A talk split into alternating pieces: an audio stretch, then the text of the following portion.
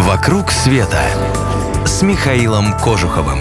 С вами Михаил Кожухов, и вы слушаете радио Монте-Карло. Вот интересно, должен ли я поставить в известность у ФМС о наличии у меня второго гражданства? Если у меня гражданство есть, а никаких тому документальных подтверждений нет. Не должен? Ну и хорошо. Так случилось, что я немного кубинец. Ну, правда, только в душе.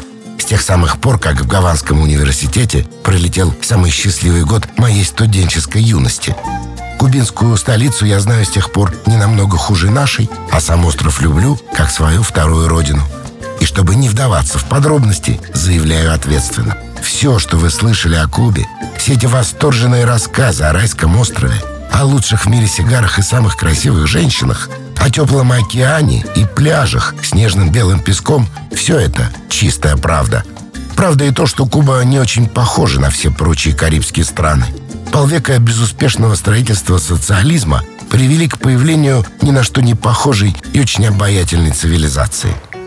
Но если вы, собравшись на Кубу, рассчитываете перенестись на машине времени в наше общее социалистическое прошлое, то напрасно – Жизнь многих людей там еще во многом подчинена правилам этого общественного строя. А вот Куба туристическая по набору удовольствий, ценам и комфорту гостиниц ко всему этому отношения давно уже не имеет. Чем я посоветую заняться на острове Свободы, так сказать, для первого знакомства. Ну, коктейли мохито и дайкири в любимых кафе Хемингуэя вы попробуете и без меня. А вот любителям хэма смело посоветую побывать у него дома в Финковихии – поездку туда уйдет всего половина дня, и это как раз тот случай, когда это будет не потерянное, а приобретенное вами время. Если же вы поклонник Че Гевары, то сразу же отправляйтесь в Санта-Клару. Там величественный монументальный комплекс в память о самом обаятельном революционере в истории человечества. Это как раз то, что сделает вас счастливым. Ну а теперь океан.